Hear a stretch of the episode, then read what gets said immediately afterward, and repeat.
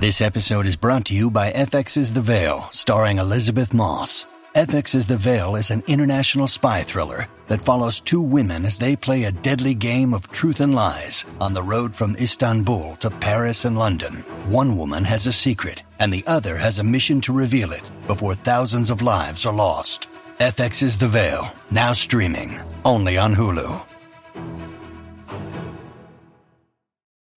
When you need mealtime inspiration, it's worth shopping Kroger, where you'll find over 30,000 mouth-watering choices that excite your inner foodie. And no matter what tasty choice you make, you'll enjoy our everyday low prices, plus extra ways to save, like digital coupons worth over $600 each week. You can also save up to $1 off per gallon at the pump with fuel points. More savings and more inspiring flavors make shopping Kroger worth it every time. Kroger, fresh for everyone. Fuel restrictions apply. Filmspotting SVU is presented by Movies on Demand on Cable, bringing the latest indie movies into your home at the touch of a button. Drinking Buddies, a comedy from Joe Swanberg about relationships and really good beer, starring Olivia Wilde and Anna Kendrick, is available to watch on demand before it hits theaters. And Rachel McAdams stars in Brian De Palma's erotic thriller Passion, available on demand August 1st before its theatrical release. The latest independent films are ready when you are with Movies on Demand on Cable. The Art House is now in your house. This episode is also brought to you by Shutterstock.com. With over 1 million high quality video clips, Shutterstock helps you take your creative projects to the next level. For 30% off your new account, go to Shutterstock.com and use offer code SVU7.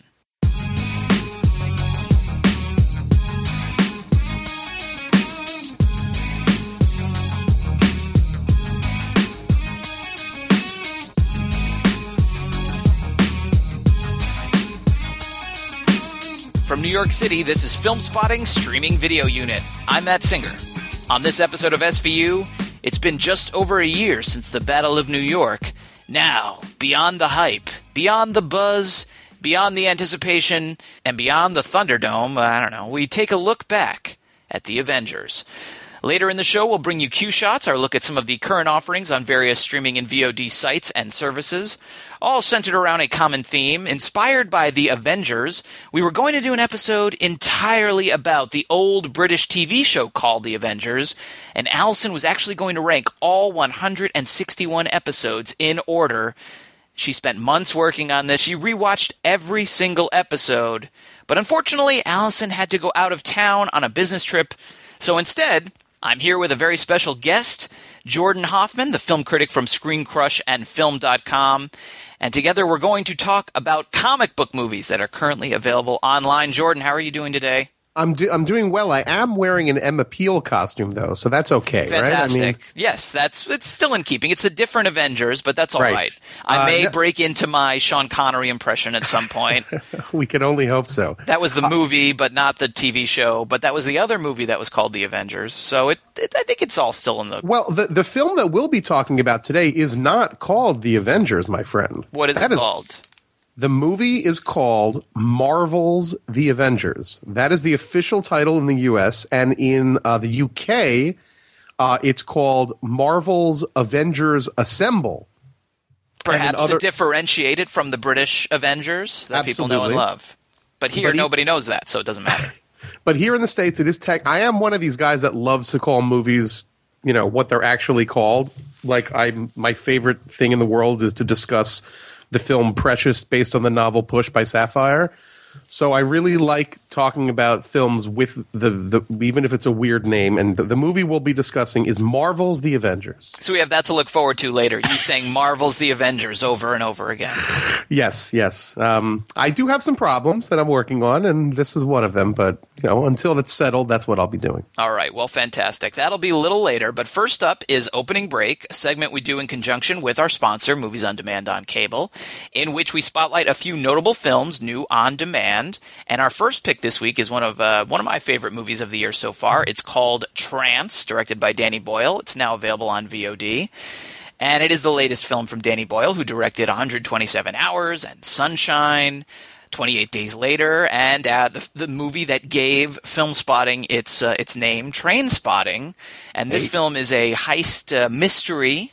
It's about a guy who's played by James McAvoy who steals and hides a priceless painting, but then wouldn't you know it, Jordan, he gets conked on the noggin by Vincent Cassel. I hate it when that happens. He forgets where he put the painting. So to try to remember where he put it, he gets sent to a hypnotist who's played by Rosario Dawson, and she tries to jog his memory. Where are you now? I'm in the hallway. The doors are locked. All the doors are locked. Go upstairs to Frank's bedroom.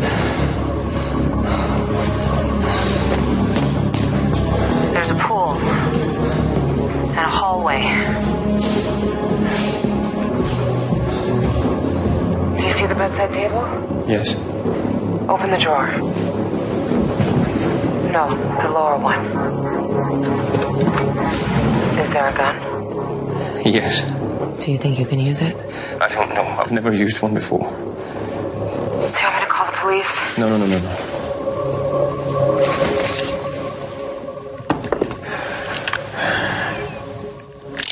Uh, the movie got, uh, I would say, decent reviews when it came out. It was mostly described as a pleasant trifle, but I actually ended up seeing it twice because I ended up talking about it twice with two different film discussion groups that I host in in New York City, and I actually found that it was a really fun movie to rewatch, to think about more, and to talk about. There was there's a lot going on here, kind of beneath that very beautiful surface, and there are some choices that I did question, mostly revolving around uh, Rosario Dawson's character and and the depiction on screen of what I'm going to call her good China, let's say.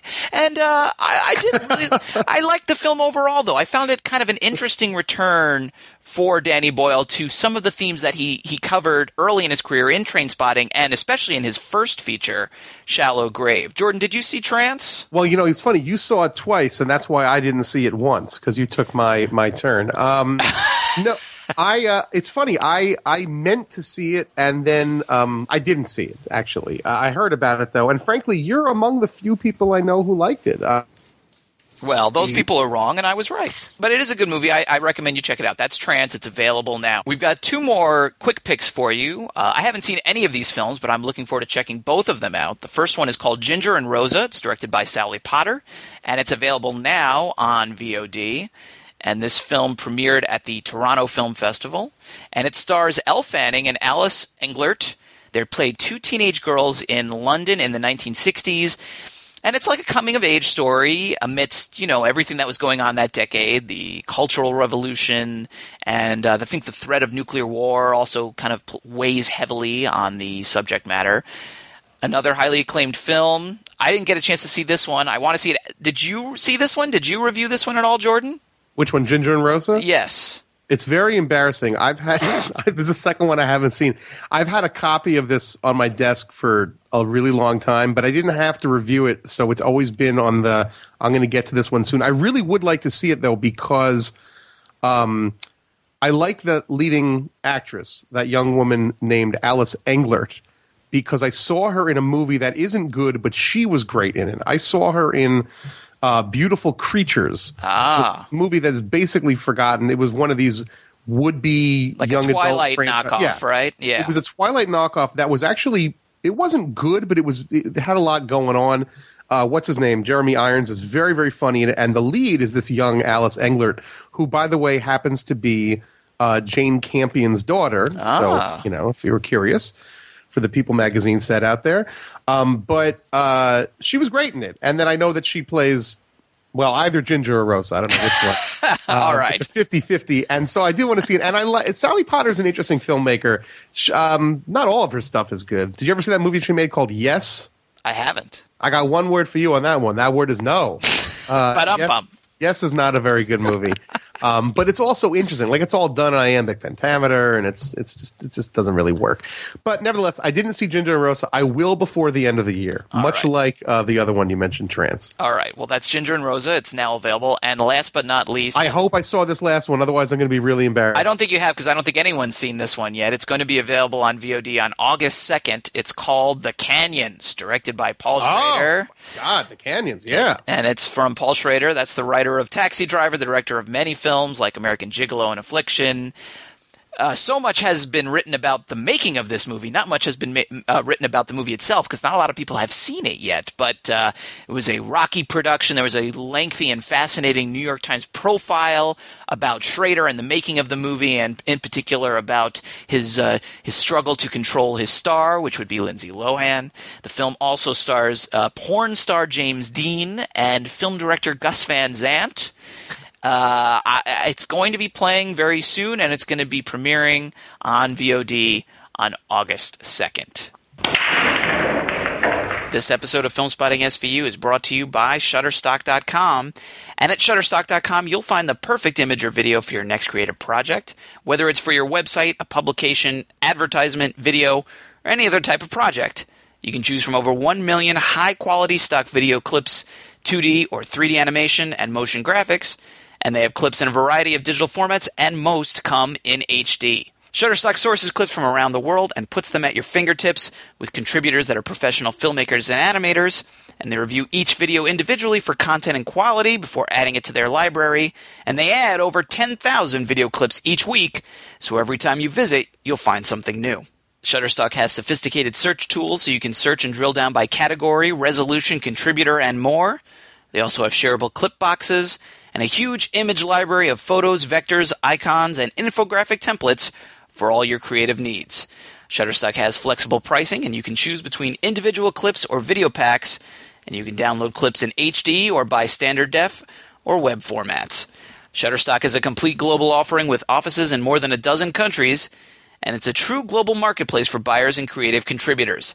They've got multilingual customer service with dedicated corporate reps and full time customer support throughout the week. You can try Shutterstock today by signing up for a free account. There's no credit card needed. You just start an account and start using Shutterstock to help imagine what your next project could be like. If you decide to purchase, use offer code SVU7 and new accounts will receive 30% off any package. That's shutterstock.com and for 30% off new accounts, use offer code SVU7. We thank Shutterstock for their support.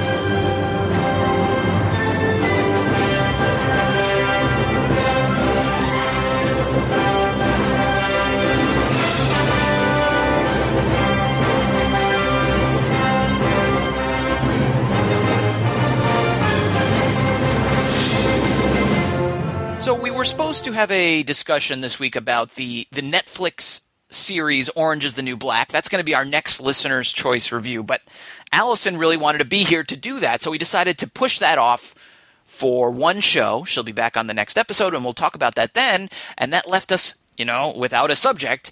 And I asked Jordan if he wanted to uh, come on and be our guest host this week, and he was gracious enough to do that. And so, thinking about what we could talk about, I thought it might be a good time to talk about comic book movies. For one thing, I know it's a subject that's near and dear to both of our hearts. Jordan and I are both longtime comic book readers and fans.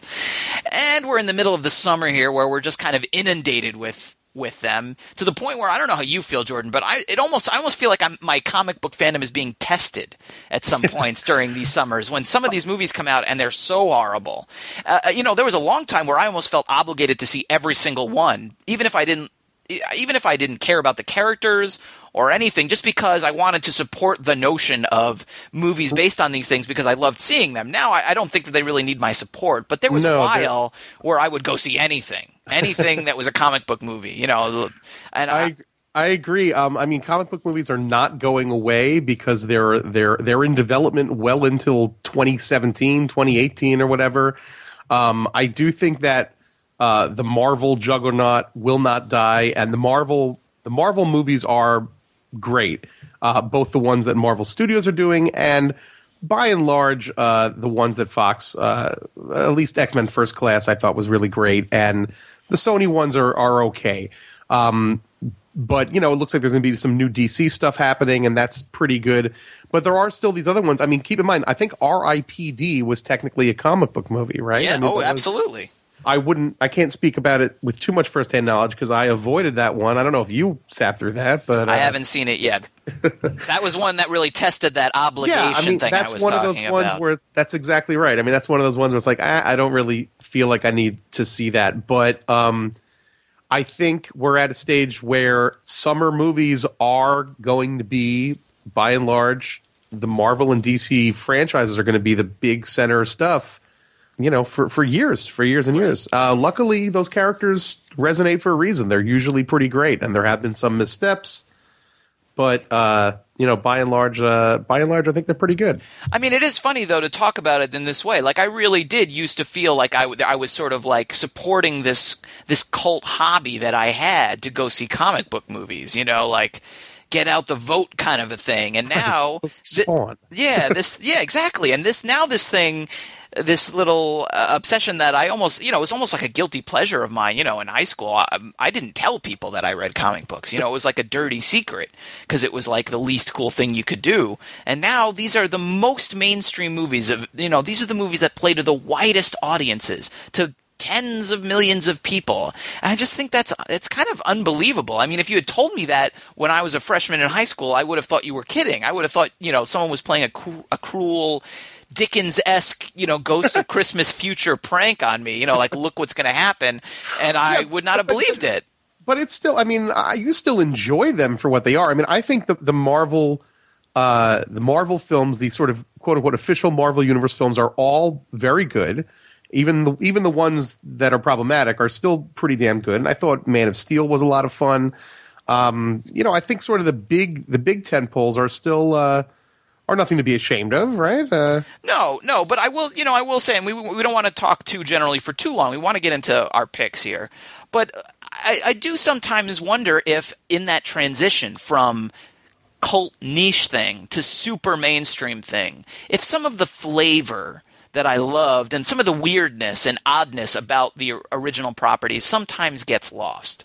Uh, and maybe even gets lost in the movies, whereas compared to the movies of yesteryear to some degree, it, it gets lost. You know, when, when comic book movies were not big business, they were allowed to be a little weirder and funkier and maybe in some ways more, um, I don't know if satisfying is the word, but but it's kind of entertainingly strange. You and know, now and now they are you know they're mainstream and they really are easily digestible and and they are at times quite wonderful. And I I do like a lot of the movies.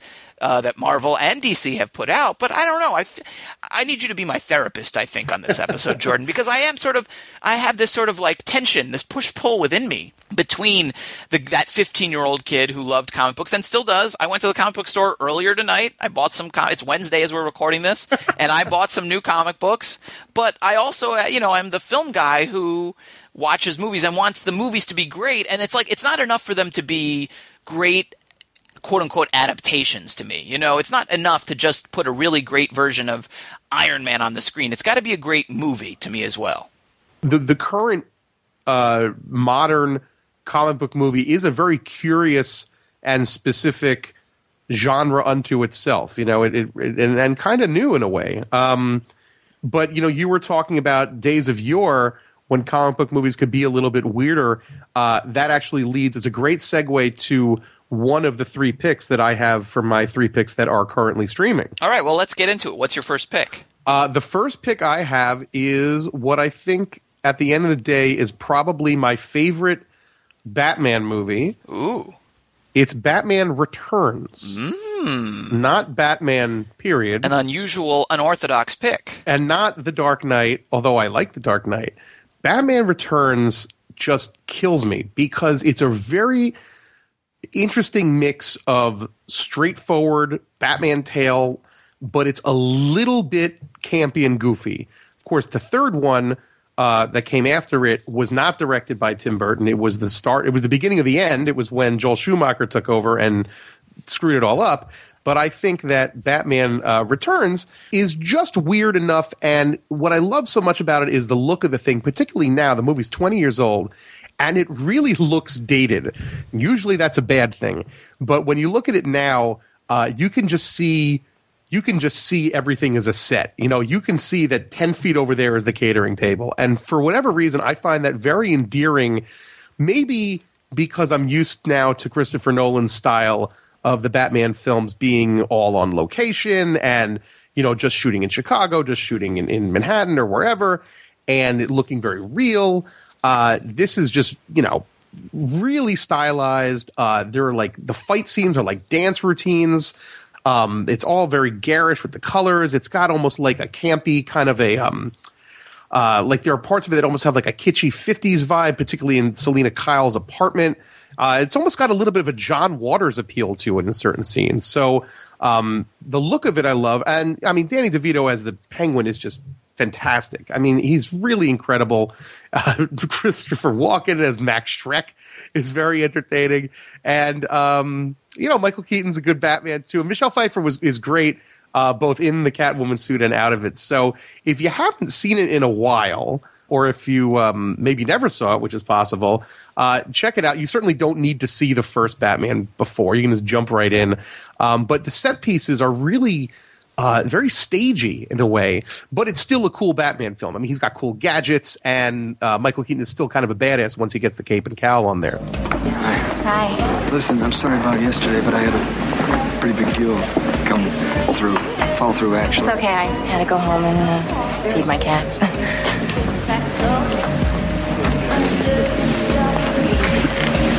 So, uh, no hard feelings then. Actually, semi-hard, I'd say. Have you watched this one lately, or has it been a long time for you? It's probably been a bunch of years. It, um, I'm trying to think when the last time I saw it was, but I have I have fond memories of seeing it as a kid, and you do go back and look at it now and go, boy, this movie is pretty weird. You know, for a mainstream movie, for a sequel to a really big hit, the fir- like the first Batman was, and I guess that was what gave Burton you know the the capital to do what he wanted and make this movie so strange. It is weird and it's dark and uh, all the stuff with with Penguin and his background and Yeah, Pe- Catwoman, her is- is really- origin. Penguin's story is really dark and creepy. He's an abandoned child. He's deformed. He's living in the sewer with a bunch of other penguins. It's Yeah. very, very strange. Right, he's not the comic book Penguin who's just like a, a little, you know, a short guy in a in a tuxedo. He has this ghoulish kind of look. You know, he looks like something out of Beetlejuice or something. You know, he's like a monster, and uh, it is a, it is a really good Danny DeVito performance. So yeah, I, I I I think it's a I think it's a good pick. I like it. So where is that available again? Oh, you can rent this one um, all over the place: Amazon, iTunes, Vudu, YouTube uh, for for a low fee, and it's worth every penny. All right. My first pick is a, is going to be paired quite nicely with that because it's also a Batman movie. It's Batman the movie from 1966, directed by Leslie H. Martinson and available on Netflix. And I think I mentioned earlier, Jordan, like when I was a, when I was a kid, it was not cool to be a comic book fan.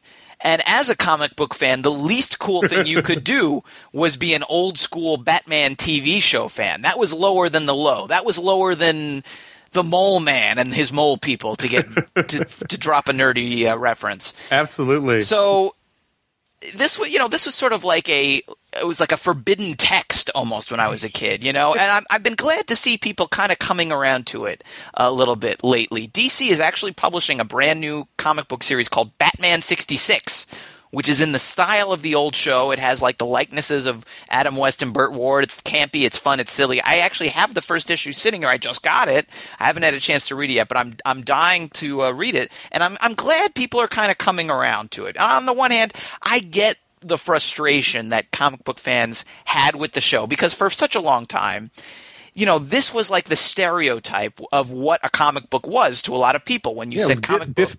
Biff, Bam Pow. That's right. It what was, you know, it was it was still maybe 10 years ago where if you were writing uh like in a newspaper if someone was writing an article about comic books that the the stereotypical headline was like yeah biff zot bam comics aren't just for kids anymore like that article was still being written 10 years ago you know and this show was the reason and and you would quake with frustration. that's right. And I would shake my nerdy fist at the sky and say, no, it's not true. But you know what? Now that comic books are mainstream, now that they've come out of that sort of uh, cult thing, out of that stereotype, I think the stigma isn't there anymore. And I think we're willing to enjoy the show on its own merits, which is great because this show and the movie, this is the movie specifically, they were, they're so much fun. And in this case, the movie was made between seasons of the show. I think the first and second seasons. Right. And it has the look and the style of the show. You've It's got the same production. It's like watching three episodes in a row, basically. Basically, right. You have Adam West and Burt Ward as Batman and Robin. Uh, the one sort of hitch is that it's got like the murderer's row of Batman's, you know, rogues gallery. You get the Joker, the Riddler, the Penguin, and Catwoman all at the same time. Caesar, uh, Cesar Romero, Frank Gorshin, Burgess Meredith, and uh, Lee Meriwether, who deserves a yeah, I think, if anyone. Is that the truth? Where's Yvonne Craig in all this? No. to her too. She's not. She's she, she hadn't been introduced on the show as know. I, lo-. I would get very. I would watch the show all the time when I was a kid, and when it was an episode that Yvonne Craig wasn't in, I would be very upset. But I was too young to know why. I mean, the show is, uh, you know, it, it, it's camp. It's very 60s camp. It's almost like the icon of, of 60s camp on television. But you know what? You watch it, it is, it's totally self aware. It's very much making fun of itself. You know, like you mentioned, you know, when Batman is attacked by a shark and he just happens to have bat shark repellent spray on hand, you, you know, you're making a knowing, winking comedy. You're not, you know, you're not making, um, you know, you, it's, it's, it's, it's a deliberate gag. And I kind of enjoy it. I enjoy the fact that it comes from a time when com- when comic book movies didn't have to all be so super serious. I like the fact that the movie thinks that it's absurd that there is such a thing as Batman. It's fun. Like I can get into that idea. Listen to these riddles. Tell me if you interpret them as I do. One, what has yellow skin and rights? A ballpoint banana. Right. Two, what people are always in a hurry? Russian people? Russians. Right again. Now, what would you say they mean? Banana? Russian. I've got it. Someone Russian is gonna slip on a banana peel and break their neck. Precisely, Robin. The only possible meaning. I like that there are the serious Batmen as well. I like the Christopher Nolan Batman movies, but I like the variety. I like I like feeling that uh, you know that there's a variety of things out there, and it was no fun when Batman, the you know the show, the comedy thing was the only stereotype, and I don't like it either when when all the movies are too serious. I like I like the variety, so that's why I like Batman the movie, and that's available now on Netflix. well, that's also a lot like uh, like the um, the comics too. Different runs have different vibes. Different Absolutely. writers have different vibes. Absolutely. Some are funnier, some are darker. Um, I think Chris Nolan's films could use from a little Chief O'Hara. I think Chief O'Hara would be great in there. So That would be nice. All right, what's your next pick? Um, okay, all right, we're sticking with a lot of the DC comics here, but I wanted to point out to maybe some of the listeners who don't know that are hardcore uh, into comics or would like to be more hardcore into comics that for a number of years now, I think five, six years, maybe even more, uh, DC has been putting out uh, pretty damn good uh, animated feature films direct to video. Uh, they're about an hour long, an hour and ten, some some maybe an hour and twenty, um, and they have they've been for you know all the what they usually do is they take a um, a well known comic arc or or what we call in the biz a trade paperback and um, and turn it into an animated short, uh, animated film. Um, there's two that I really wanted to spotlight because a controversial topic is the Green Lantern film, feature film, the uh, Martin Campbell. Was that his name, Martin Campbell? Yep, Martin Campbell Martin Campbell, it. Ryan, Reynolds, yep. that whole thing, which is a whole can of worms getting into, but by and large, most people would call that an unsuccessful film. Um, there is an animated version of the Green Lantern origin story, uh, which came out in 2009 called Green Lantern First Flight. Directed by a woman named Lauren Montgomery, and Lauren Montgomery directs all the good animations. She does all the um, Avatar: The Last Airbender and um, a lot of other cool stuff too. In uh, this, it's basically an origin story. It's Hal Jordan is uh, played by Christopher, is voiced by Christopher Meloni. Sinestro is uh, Victor Garber. Tricia Helfer from Battlestar Galactica is is Boodikka, and Michael Madsen is Kilowog. And if you don't know who all these people are, they're members of the Green Lantern Corps. So don't don't worry about it too much. But basically, it's a, he's the test pilot, and he gets zipped up to Oa, and he becomes the Green Lantern. And it's a it's snappy. It's fun. It has a lot. Um, it has a lot less of the baggage that the other movie had, and it's a, a really great way to, to sink your teeth into what I think is one of the best. I'm a huge Green Lantern fan, and this one is is is just really nifty. This lantern contains the battery that powers all the rings. It also contains all the known information of the cosmos. A sort of atlas and who's who of space. We're going to be playing in Sector 1215. You need to be brought up to speed. Stick your ring in the light. Think 1215, and the battery will do the rest. And then there was another one. If if that's your first taste, that one gets you in. Um, then, if you really get into Green Lantern, they made a follow up which is hardcore. It's called Green Lantern Emerald Knights. Now, most sincere Green Lantern fans know that there's never just one Green Lantern comic that's happening at one time. There's, I think, lately under the new DC, there's like four of them. It's crazy, but the best one is always what's called Green Lantern Corps, which is you know the Green Lantern are space cops and they're crazy weirdo aliens doing things in space. From the smallest to the highest, there is a, a, a, alien, a Green Lantern member, which is the size of a little insect called Bzzt, And then there's Mogo, which is a sentient planet. And then, uh, of course, when Alan Moore was writing uh, Green Lantern, there was one that was a sentient mathematical equation. so, what Green Lantern Emerald Knights does, friends, is really, really dive into the weirdo, hardcore short stories of uh, Green Lantern lore. It takes um, uh, uh, usually single issue comics that were previously written. In fact, one of them uh, is based on an Alan Moore story, the the Mogo doesn't socialize story, and then some of them are new.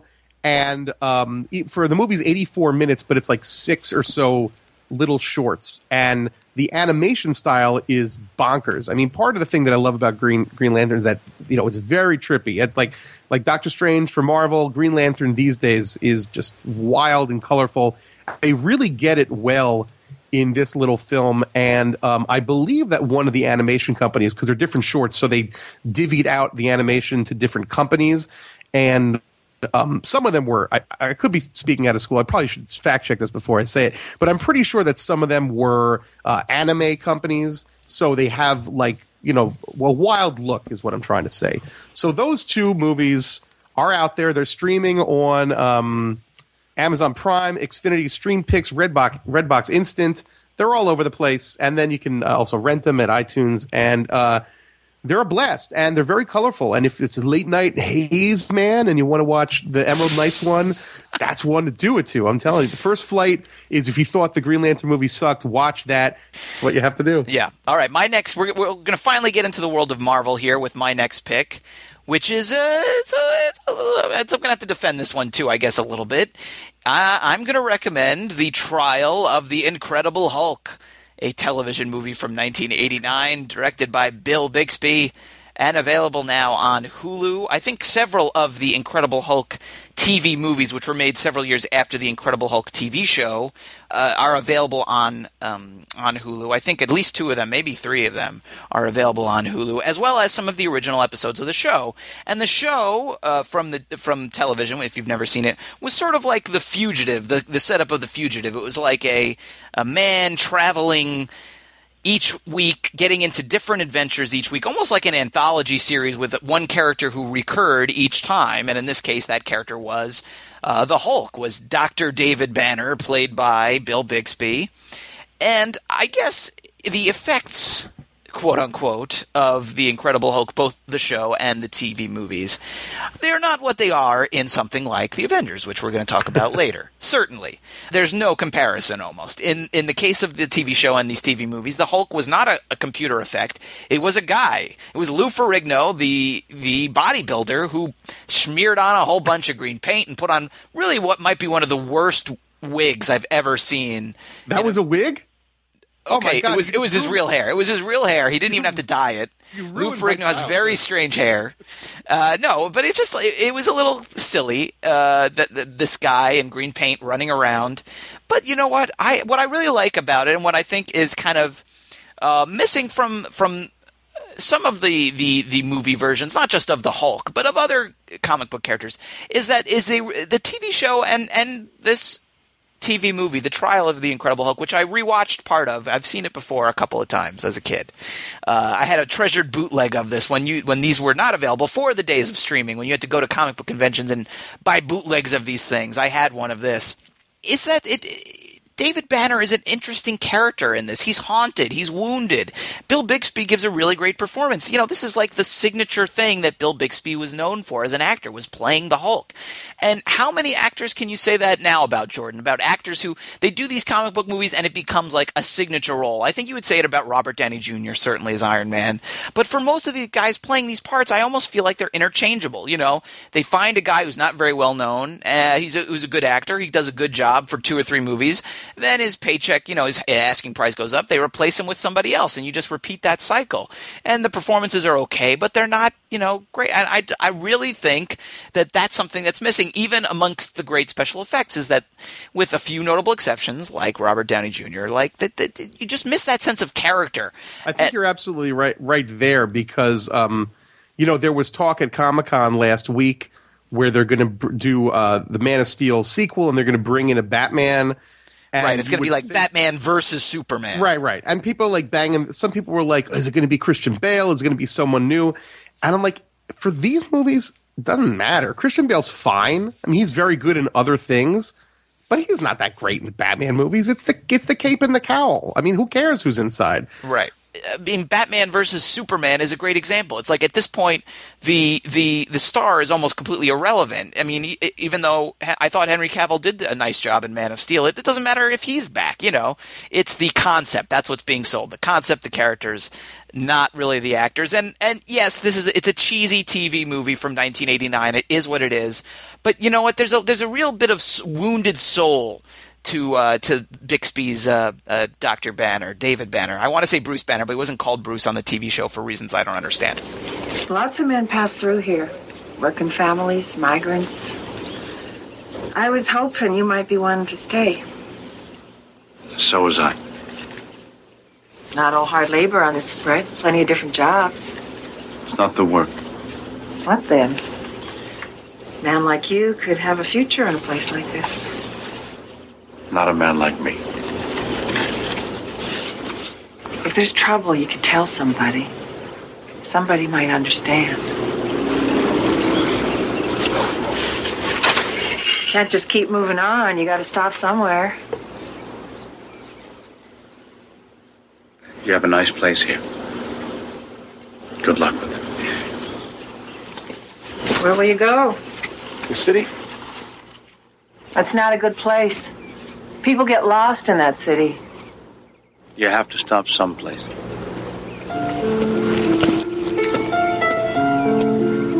I, I think if you haven't seen these TV, the TV show or the TV movies, take a look, see what you think. You might be kind of pleasantly surprised, cheese and all. So that's the trial of the Incredible Hulk. It's available to stream on Hulu. What's your last pick, Jordan? Let's get out of superheroes. All right, let's move on. Do we have to? Let's let's put that aside. Let's prove that we are adults and let's talk about um, not comics but graphic novels.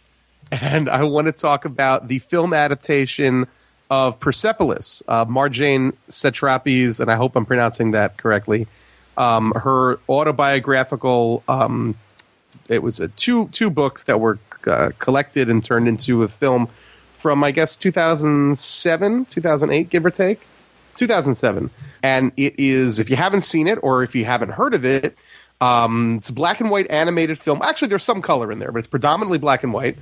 And uh, it is about a young girl coming of age in Iran during the uh, Islamic Revolution, and then she later goes to school uh, in in France. And it is really just um, remembering. It's her life. It's what she remembers. Uh, she's a very opinionated young woman, and we we see that uh, we see how we see her her parents. We see uh, the changes in society, uh, and we see it in a very unique and very visual way because the animation is very simple. These are simple line drawings, but they're not. It's not. Um, it's not. Um, it is sophisticated. It's simple but sophisticated. There are some really clever uses of uh, movement and montage and sort of uh, taking advantage of the uh, elements of animation that that that uh, or what you know why do we read comics in the first place i mean it's not just because we're too stupid to read only words well maybe sometimes but uh, it's because you know as as the eggheads like to call it sequential art is a it's a, it's a definite medium there you can use it uh, in and make it uh, a very uh, sui generis uh, art form of art. What am I trying to say? Other than using Latin for no reason, I'm saying I'm saying that uh, when I have to defend comics sometimes, and I do, I'll say yes. Sometimes it's just you know a bunch of superheroes flying around, but even with with the DC and Marvel stuff, there are times when there are things you can get across that you can express in comics that you can't do in any other medium. And I think that that book is one of them, and I think that this film is very, very true to the book. Parce qu'on m'a dit, eh, si tu retournes, je sais pas, ceci et cela vont vont arriver. Mes liens sont toujours et resteraient toujours des liens très très profonds. Nous sommes en train de vivre un moment historique. Et cher parti. le chat, abat le Au lit, tout de suite. And so you can watch Persepolis, and you really should.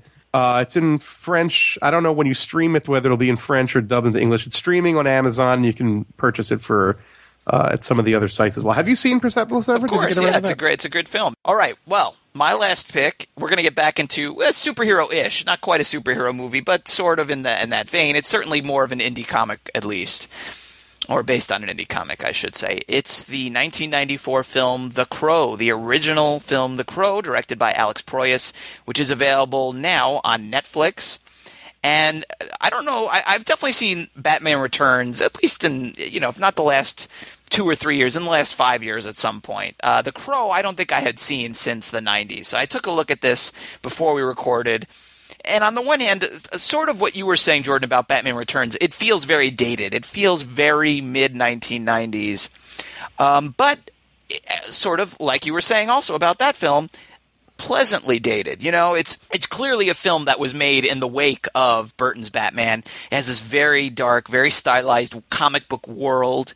It feels very reminiscent, frankly, of you know what Burton did with Batman. You know, it, it's but there is something uh, to it. You know, it, it it it has a style. It has a look. It's interesting to watch. And as great as the Marvel movies are, and they're, they're a great example because the Marvel movies are great. You know, they're a lot of fun. Thor, Captain America, the Avengers, they're all fun, but they all kind of have a like a sameness about them. They all kind of, by design, they're meant to fit together, so they all kind of have to look the same and kind of just they, by definition they almost have to be like nondescript, non-distinct. And The Crow has much more it's you know it, it's one of those like weirder funkier movies that i was talking about. It was made almost like an independent movie. It, so it you know it's a miramax movie. It has a little bit more of an edge to it.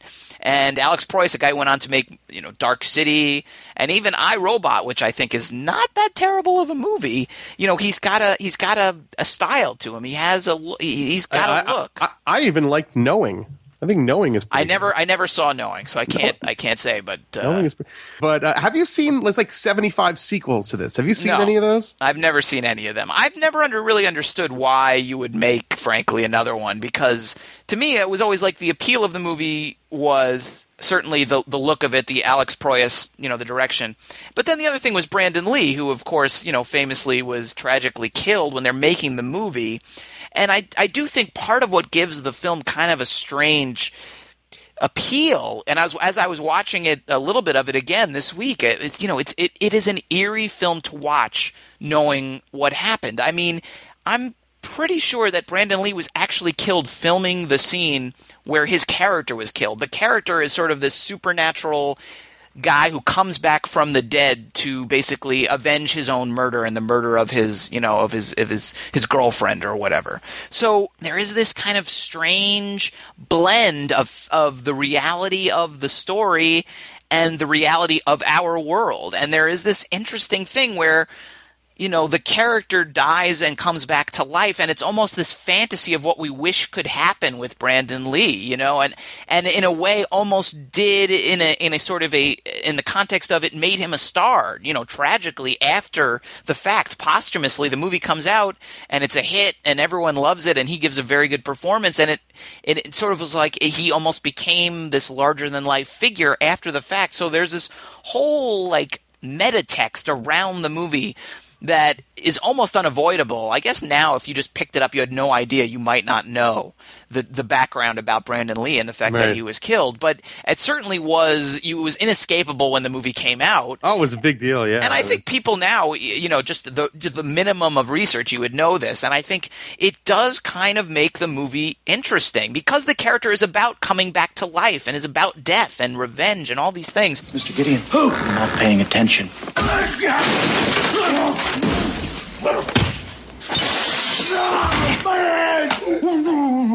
I repeat, a gold engagement ring, yes? It was pawned here a year ago by a customer of yours named Tintin. He confided in me before he ran out of breath. I, I would say, you know, I haven't seen any of the sequels. Some of the sequels are available on Netflix. Proceed at your own peril there. but the original movie, the original Crow from 1994, that's one worth checking out. That's available on Netflix. The Chitauri are coming. Nothing will change that. What have I to fear? The Avengers. That's what we call ourselves. Sort of like a team. Earth's mightiest heroes type thing. Yes. I've met them. Yeah. Takes us a while to get any traction, I'll give you that one. But let's do a head count here. Your brother, the demigod, a super soldier, living legend who kind of lives up to the legend, a man with breathtaking anger management issues, a couple of master assassins, and you, big fella. You've managed to piss off every single one of them. That was the plan. Not a great plan. When they come, and they will, they'll come for you. I have an army. We have a Hulk. So, The Avengers. Excuse me, Jordan. Marvel's The Avengers. Say it right. Say it right. Marvel's The Avengers. Uh, with $1.5 billion grossed worldwide, I imagine most people in the listening audience have probably seen this movie already and formed their own opinions about it. I don't think we're going to be surprising anybody, but I still thought it might be interesting to look back at the movie now for this reason.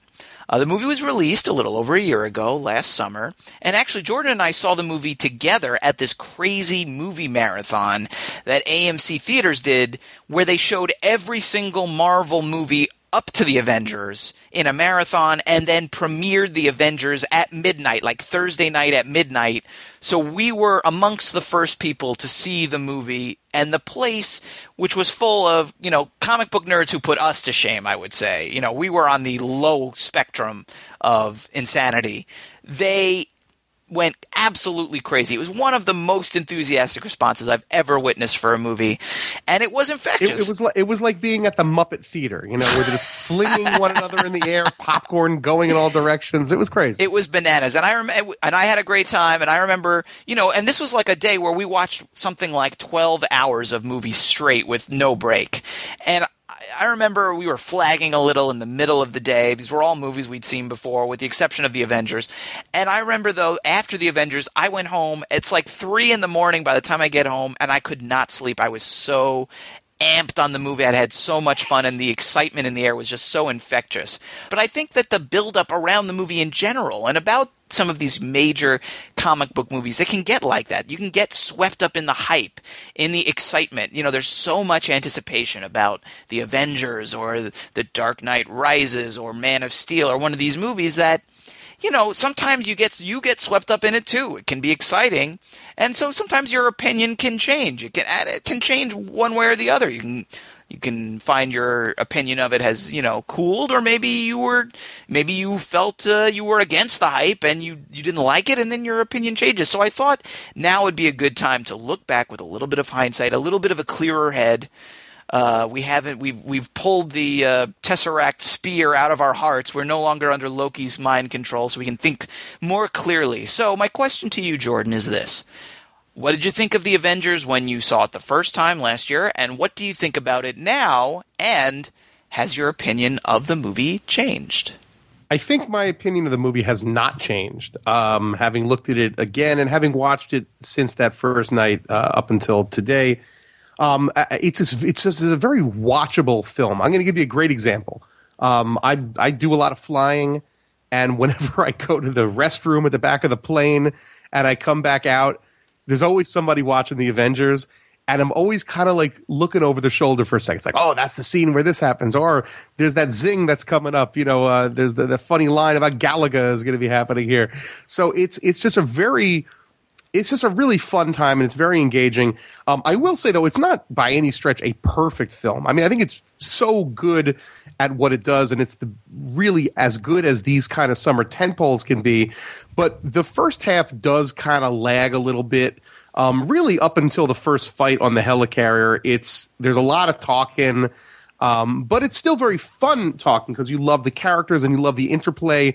But I can't lie and say that it's Shakespeare. You know, I, it's funny. I think about the fact that this is the third most um, highest grossing film out there. And like you say, everybody's seen it. What do people who saw this that never see movies think of it? You know, movies like Titanic or Avatar or um, whatever. Those are the types of movies that people who never go to the movies see. That's why they become phenomenons. They make a zillion dollars. So there had to have been a lot of people who had never heard of these characters that went and said, "Oh, we got to see this movie everybody's talking about."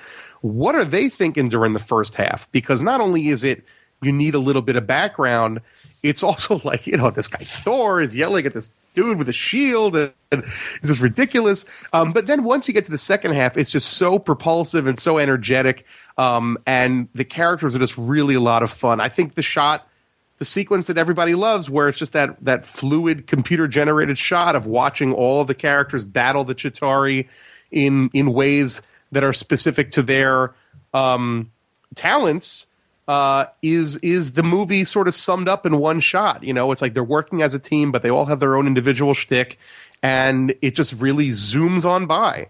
So uh, I, I, think it definitely stands the test of time, but uh, I, I can't lie and say that uh, it's you know it's not like Casablanca where every single scene is like oh my god this is just humming on all the you know it's it's they're definitely you know let's be realistic about it is what I guess I'm trying to say. Yeah, I think I mean I, I mostly agree with you. I think you know with the benefit of hindsight, looking back at it now, I think you know the strengths of the movie really hold up. It's almost like the strengths seem str- stronger and some of the weaknesses seem weaker. You know, like you, you're able to see the flaws a little more clearly, I think. But also, you do appreciate how good a lot of it is. And you mentioned that there is so much talking in the middle of the movie, and, and certainly the, the the weakest part is sort of that kind of sluggish middle part. the The opening is certainly no great shakes, but then right after that opening opening, the first opening with uh, the shield shenanigans. Then you get the sort of like the building the team part, which I actually think is really well done with all the different members getting their individual scenes, and I think all of those work uh, really well. But the thing that really kind of makes it is the fact that you know it's a well written movie, and you have Joss Whedon's voice coming through very clearly, and and the fact that you know he's able to enliven some of those more sluggish moments um, and the fact that it is a little longer and a little slower at times actually kind of harkens back to some of those earlier movies that I enjoyed that were a little bit more about character and and and then they could be a little quirkier. You know, there's like a Galaga bit you know, like that I did not remember uh, from the first time. That there's a guy, one of the Shield guys, is playing Galaga on that's the my favorite character. part of the, That's my favorite part of the whole movie. I totally, I, I totally missed that the first time. I don't, I didn't remember it. I was so enraptured, I guess, by I was so lost in a few. I was in an Avengers uh, fugue state, I guess. I don't, I didn't remember that. So uh, yeah, I love that little stuff. All the little touches like that you know, that he clearly understands the characters as a longtime comic book fan, and he gives them all great little moments. And and you're right, and then that big finale uh, is is really fun and really well made, and it looks fantastic, and it might even look better at home. Although the Netflix, which you know, I don't know if we've mentioned yet, it is, the movie is available on Netflix streaming. The Netflix copy, I don't think, is HD, which is a, a, knock against it. But on the plus side, it's not in 3D, which was how we saw it. Yeah. And I, you certainly don't miss anything not having it in 3D this time. I actually enjoyed uh, rewatching it uh, not in 3D. So I would say yes. Uh, I would agree with you in large part that you know it's a very fun, very watchable movie. It holds up well. It's a it's a very well made movie. It's a home run in most uh, most regards, it has a, a, few problems. Let's segue here into another question about this movie, which is Jordan, can you explain to me what is Loki's plan? Uh, I'm going to try. Um, he's got the cosmic cube, which is called The Tesseract. Tesseract. Um, he is going to uh, bring the Chitauri, which are the Skrulls or whatever you want to call them, um, to Earth to um, make humanity bow at his feet. I guess. Yeah, no, he has no clear plan. He doesn't know. I think he really just wants to show up his brother. He's just upset at Thor. But I mean, I guess the question is yes. So if if the Chitauri were to defeat the armies of the world, you know what next? I mean, what, does the economy keep going? You know, what sort of political system is there? Like, is it just he sits in a chair and has just people throw themselves at him? I mean, I guess. I mean that. I, I I'm almost less confused wait, no, that. no, it's not. It's not Loki. He's doing it on behalf of Thanos at the end. he doesn't know he's working for for Thanos. As far as we know in the movie, you know, this is his shtick. He's doing this all. He's he's doing all of this because he wants to conquer Earth. And like you said, I think he does want to sit on a throne and rule. My question is, like, how does he expect to get there by like being captured by the Avengers for a while and staying on the ship and making them all angry? You know, it's like the it's like the pink slime gag from Ghostbusters 2. It's like, oh, they're really angry and it's gonna you know ruin everything, but then they become friends again. Uh, but then he un, un he uncaptures themself his himself if that's Yeah, a yeah. And then he just shows up in New York. Like the whole time they're searching, where does he have it? Where does he have it? And then at the end, it just kind of shows up in New York at the top of uh, Stark's uh, Stark tower, Tower, Stark yeah. Tower. Yeah, it just and then the whole thing with the, these Chitauri, and it's like, what do they want? They want to come here. Why do no, they want? to they're- No, that's in the very first shot. The very first shot is it's what we later learn is Thanos is sending the Chitauri and saying, "Our man." Well, you know, it's like I, I, I- the implication is that they're in cahoots, but I guess it's Thanos is pulling Loki's puppet strings. Is that it? I can't believe we're talking about this a year later. I mean, that's what's ridiculous. But, the movie, But that's kind of my point, though. yeah, the movie is so energetic that you just come out singing and whistling a happy tune, and it, you know, General Zod in in Man of Steel and in Superman Two had a much better plan for world domination. In Superman Two, he goes to the White House, and in uh, Man of Steel, he's planning to blow the whole place up with the World Engine. Uh, you got to give it to DC for making their uh, their evil mastermind plans a little bit more um, uh, understandable. Because I right now can't remember what the hell Loki's trying to do. But I think it's unbelievable. Well, I, it's not even a matter of remembering. Like I just watched this movie again last night, and it's not a matter of remembering. I could, I was, I was watching it this time and paying a little more attention and not being quite so caught up in the sort of the energy and the spectacle, which I'm still enjoying. I just, I'm sitting there going. What is I, this? Doesn't make any sense. Like it, none of it. Like I don't understand. Like I don't understand any of it. And maybe people will write into us, you know, at our feedback Right, email, right. svu at uh, filmspottingsvu.com and explain to me, and I'm sure they'll be very polite and pleasant and will in no way be angry at me or, or say Call- hateful, spiteful things. They'll, they'll call you a fake geek girl, is what they'll call you. Well, But- I but- hope but- not. But th- th- I mean, I, I, I just it is kind of fascinating that you can make a movie that feels this good and th- is this enjoyable that doesn't have a, a plot that makes any sense whatsoever. Well, in the movie's defense, though, I mean, Loki is a character that you kind of just have to trust. I mean, you're watching him do this thing and you're discovering it with him. And I guess there's a part of your brain that instinctually says, you know, so far Loki has been pretty sharp. If this next step is going to work, he's going to know. Because so far, everything he's done has worked in his favor. So if when the Chitauri invade and defeat Earth's mightiest heroes assembled, uh, you know, then he's going to move on to, to stage six of his plan, which is, but then we never see it because of uh, what happens. Right, right. Well, I don't know. I, I, I just was I was curious if you would be. I was hoping you would be able to. He wants to take over. He's going to use the monsters to, to, to, to shut everybody up, and he's going to sit in a chair and laugh. Yeah. Okay. Fair enough. I mean, the other thing that I think is worth kind of hitting home um, is the fact that you know so many of these uh, of the comic book movies, even the ones that I enjoy, that they really are you know they're just sort of like they're great delivery devices for spectacle, for special effects, for these amazing stunts and visuals and computer generated uh, you know awesomeness.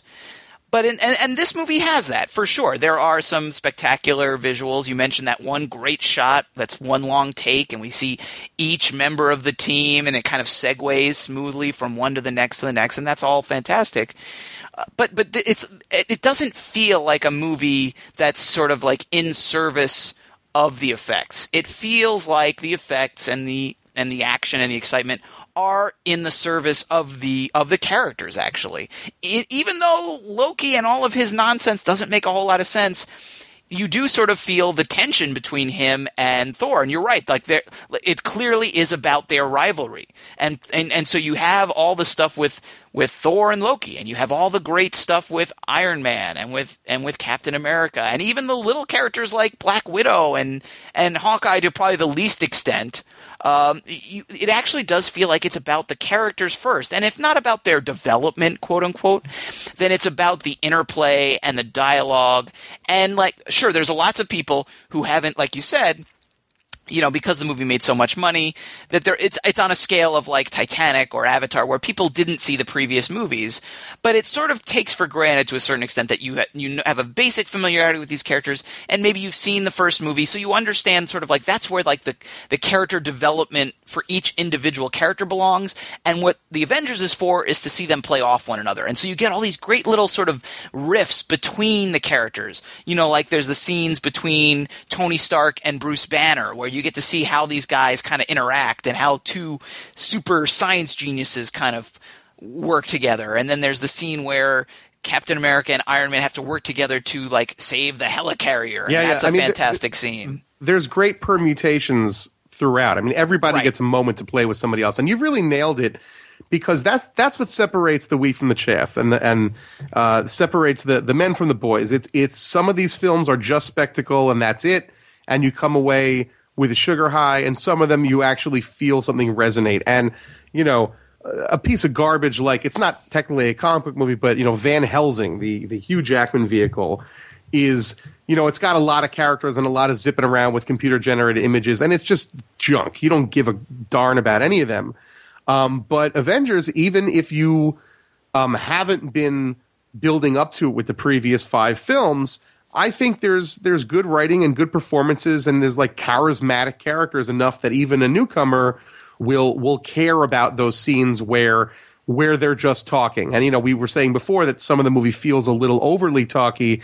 It's still the the stuff that is there by and large is is quite good. So um, th- you know that's the key differentiator when it's you know you know one of these movies where it's just you know, it just feels like an exploitation film, which has its place. You know, grab a six pack and go to the midnight screening and and hoot and holler. But it's not, you know, it. there's a reason that the Avengers, uh, you know, sort of rose to the top, whereas, you know, I don't know, the Underworld series or um, some of the other ones did did not quite. Uh, the, the, Resident Evil movies are a lot of fun and they have a fan base, but you know they're garbage. And i i've seen it and i love the resident evil movies but i love them like i love a giant bowl of frosted flakes you know? I mean, it's not a it's not a it's not a real not a real thing. All right. Well I, I, I think we, we've uh, we've we pretty much covered it. We could probably talk for hours about this, but I don't I don't know if anyone but us would be entertained by that. And that is the Avengers. It is available to if you're by some chance you haven't seen it yet, or you want to go back and rewatch it. It's available now to stream on Netflix and also on Amazon Prime.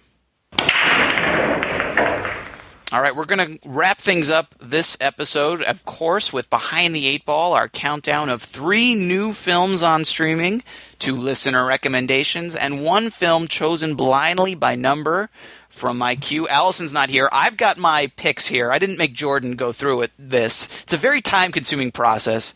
I didn't want to keep Jordan any longer than I had to. So we've got my behind the eight ball, but he's going to chime in where necessary, where he feels uh, where he feels like he wants to, to chime in. And uh, here we go. Are we? Are you ready to begin, Jordan? I'm ready to chime. Bring okay, fantastic. Here we. All right, here we go. Starting with three new releases. First up, the film Shut Up and Play the Hits. Is a 2012 documentary. It's available now on Netflix.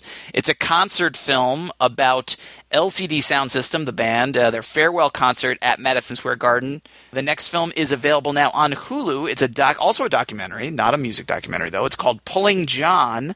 I saw this film a few years ago at uh, the South by Southwest Film Festival. It's a documentary about the world of competitive arm wrestling. So it's one of these documentaries sort of about a subculture where you kind of get brought into this world that you'd never really knew before, but the people in it are really obsessed and crazed about it. And I always like these kind of documentaries.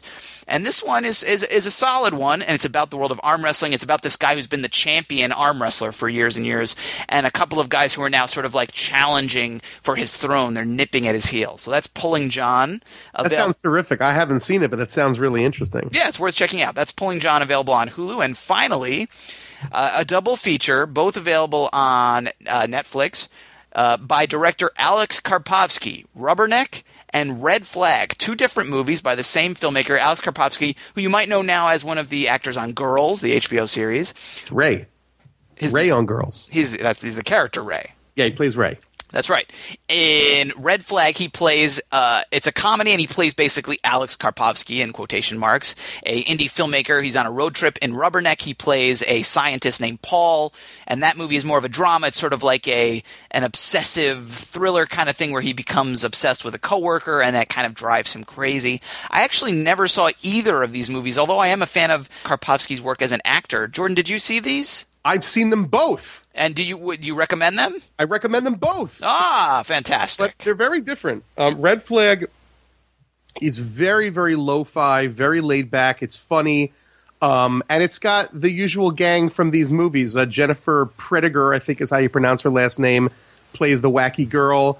Uh, you know her from some of the Swanberg films, and um, the guy uh, is actually a, a, an acquaintance of mine who plays uh, the the goofy friend and I can't pronounce his name correctly, so it's embarrassing. He's not a, very Turkish, good friend. You well, I, I, he's of Turkish origin. I don't know how to pronounce his last name. I think it's Tukel. His name is Onur Tukel. He was also in Septien and um, he made his own movie called Richard's Wedding, which is hilarious. You got to see Richard's Wedding. Um, another one of these sort of. Uh, I'm not going to use the M word and say what you know what the word I'm thinking, Mumblecore. but I'm not saying that word. Um, but uh, you know, he's involved with the group of people. Um, as is Karpovsky. So um, that's Red Flag. It's funny. It's not hilarious, but it's lo-fi, kind of like Solid. have a have a Pabst Blue Ribbon and watch this movie. Uh, Rubberneck is very interesting. It's a psychological drama um, of uh, where you just watch. It's a very interesting performance from Karpovsky also because he's usually uh, playing you know, uh, kind of a, a, New York schlub. Right. And in this, uh, he's playing. Um, He's a uh, Boston like- schlub. No. He's a Boston schlub, but he also he's like a, he works in a, in a science lab.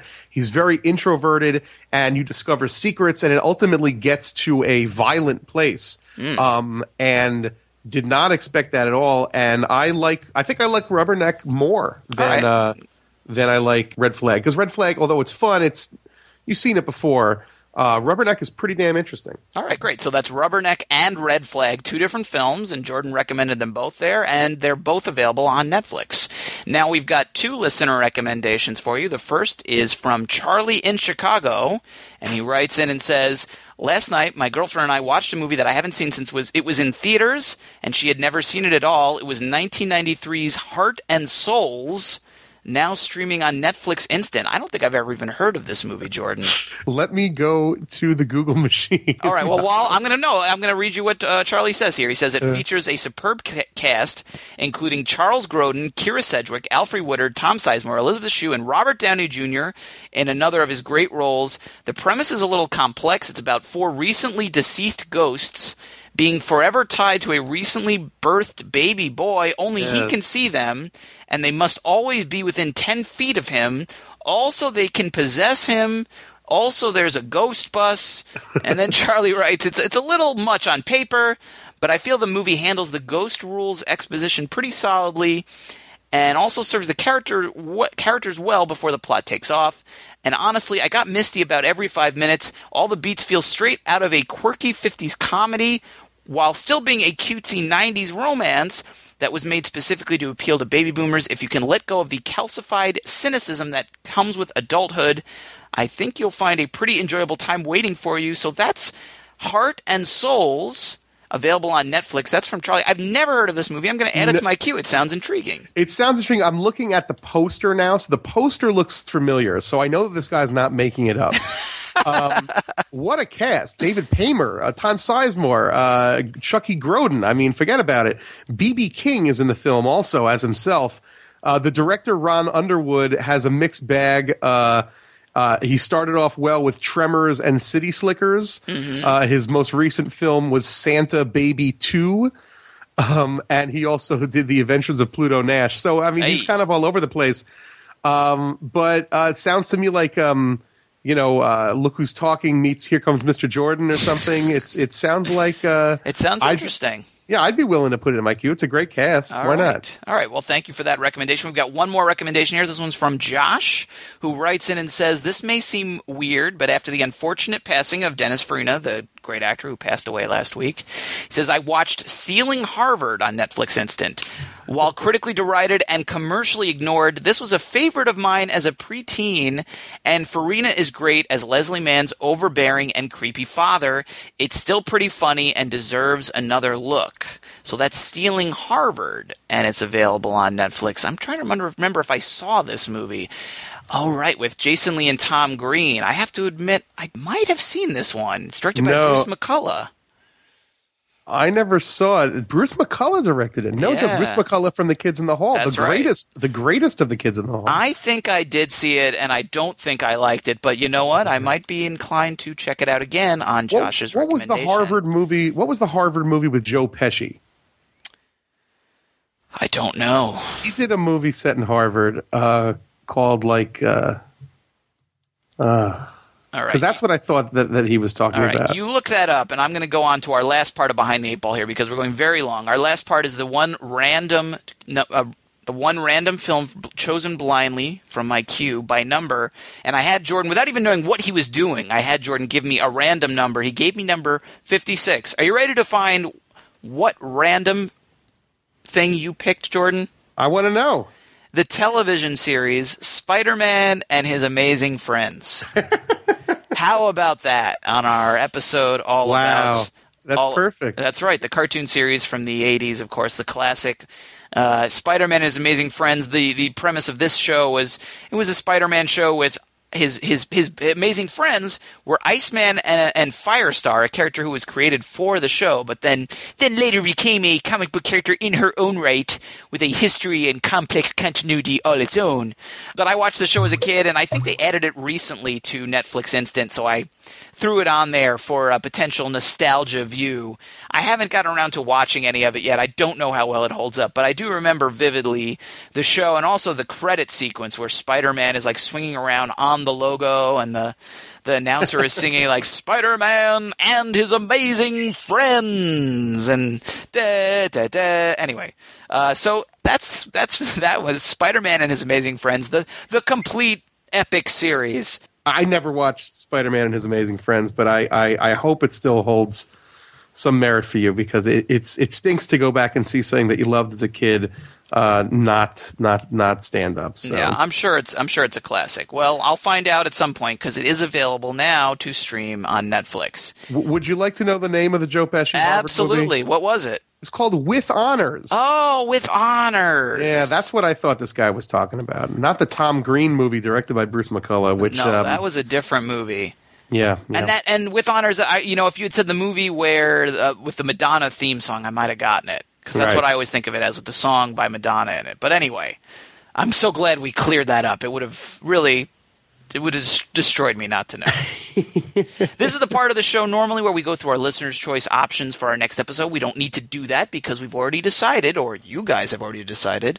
Our next listeners' choice review is going to be Orange is the New Black, the Netflix original series. So start watching that now. In two weeks, we'll be back with that review, and we will dive in, hopefully, to the complete series. I'm going to try to watch the entire thing. I know Allison has already watched it all. She's raring to go and ready to discuss it. So I'm- Everybody loves it, and I'm getting, you know, I'm a big Star Trek guy, um, and I've been getting Really? Texts. Yeah. Well, maybe not all the listeners know that I also write a weekly column for StarTrek.com called One Trek Mind. No, it's yes. Um, but I've been getting texts ever since this Orange is the New Black started because Janeway's in it. Um, I mean, she's got a real name. Her name The- is Kate Mulgrew. I was going to say the actress who Uh, played but Kathryn Cap- Janeway. Captain yeah. Janeway is Star apparently in it, and um, she kills. Apparently, she's apparently wonderful. And I've been getting texts from from people from from far flung places saying, "Are you watching Orange Is the New Black?" My wife has watched the first few episodes and she loves it. She's watched eight. She just told me. I didn't even know she was in the room, um, but she she's watched eight of them so far, and uh, I haven't seen it yet. But um, I'm also not Allison, so you're not going to talk about it with me. But uh, maybe we'll talk about it uh, IRL. That's right. That's right. Uh, in the meantime, before that episode, be sure to go to filmspottingsvu.com where you can find our show archive, as well as a list to direct links of all the movies and TV shows we discuss on the show. Our Filmspotting SVU remix theme song is by Vince Vandal. You can listen to more of Vince's work at vincevandal.com.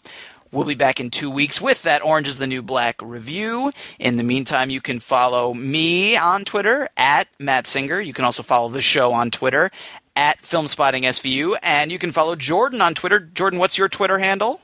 My Twitter handle is J Hoffman6, J H O F F M A N, and then the numeral six. All right. Well, Jordan, I want to thank you so much for uh, joining me. This has been a very fun conversation. I can't imagine doing it with anybody else. No one else would have been as uh, nerdy and as non disapproving as you were. You were so welcoming and embracing my Well, I embrace it so long as it's canonical and does not breach any. Um, you know, so long as uh, it's all within universe, it's okay with me. Oh, fantastic! Is there anything else you want to plug while uh, while you're here? Anything else people should check out? You wrote a great list. You ranked. I think the listeners would be into this. You ranked every single Woody Allen movie ever this week at film.com. It was an impressive list. I don't think you should spoil it. I think people No, should no. go find it at film.com. Take a look. I, I'm sure we have some uh, Woody Allen fans who will be interested to see your rankings and compare them with their own. But uh, again, thank you so much for uh, filling in for Allison this week. It was really appreciated. I had a good time. I hope you did too. I did as well. Yes. All right. Well, for Filmspotting SVU, I'm Matt Singer. Thanks for listening.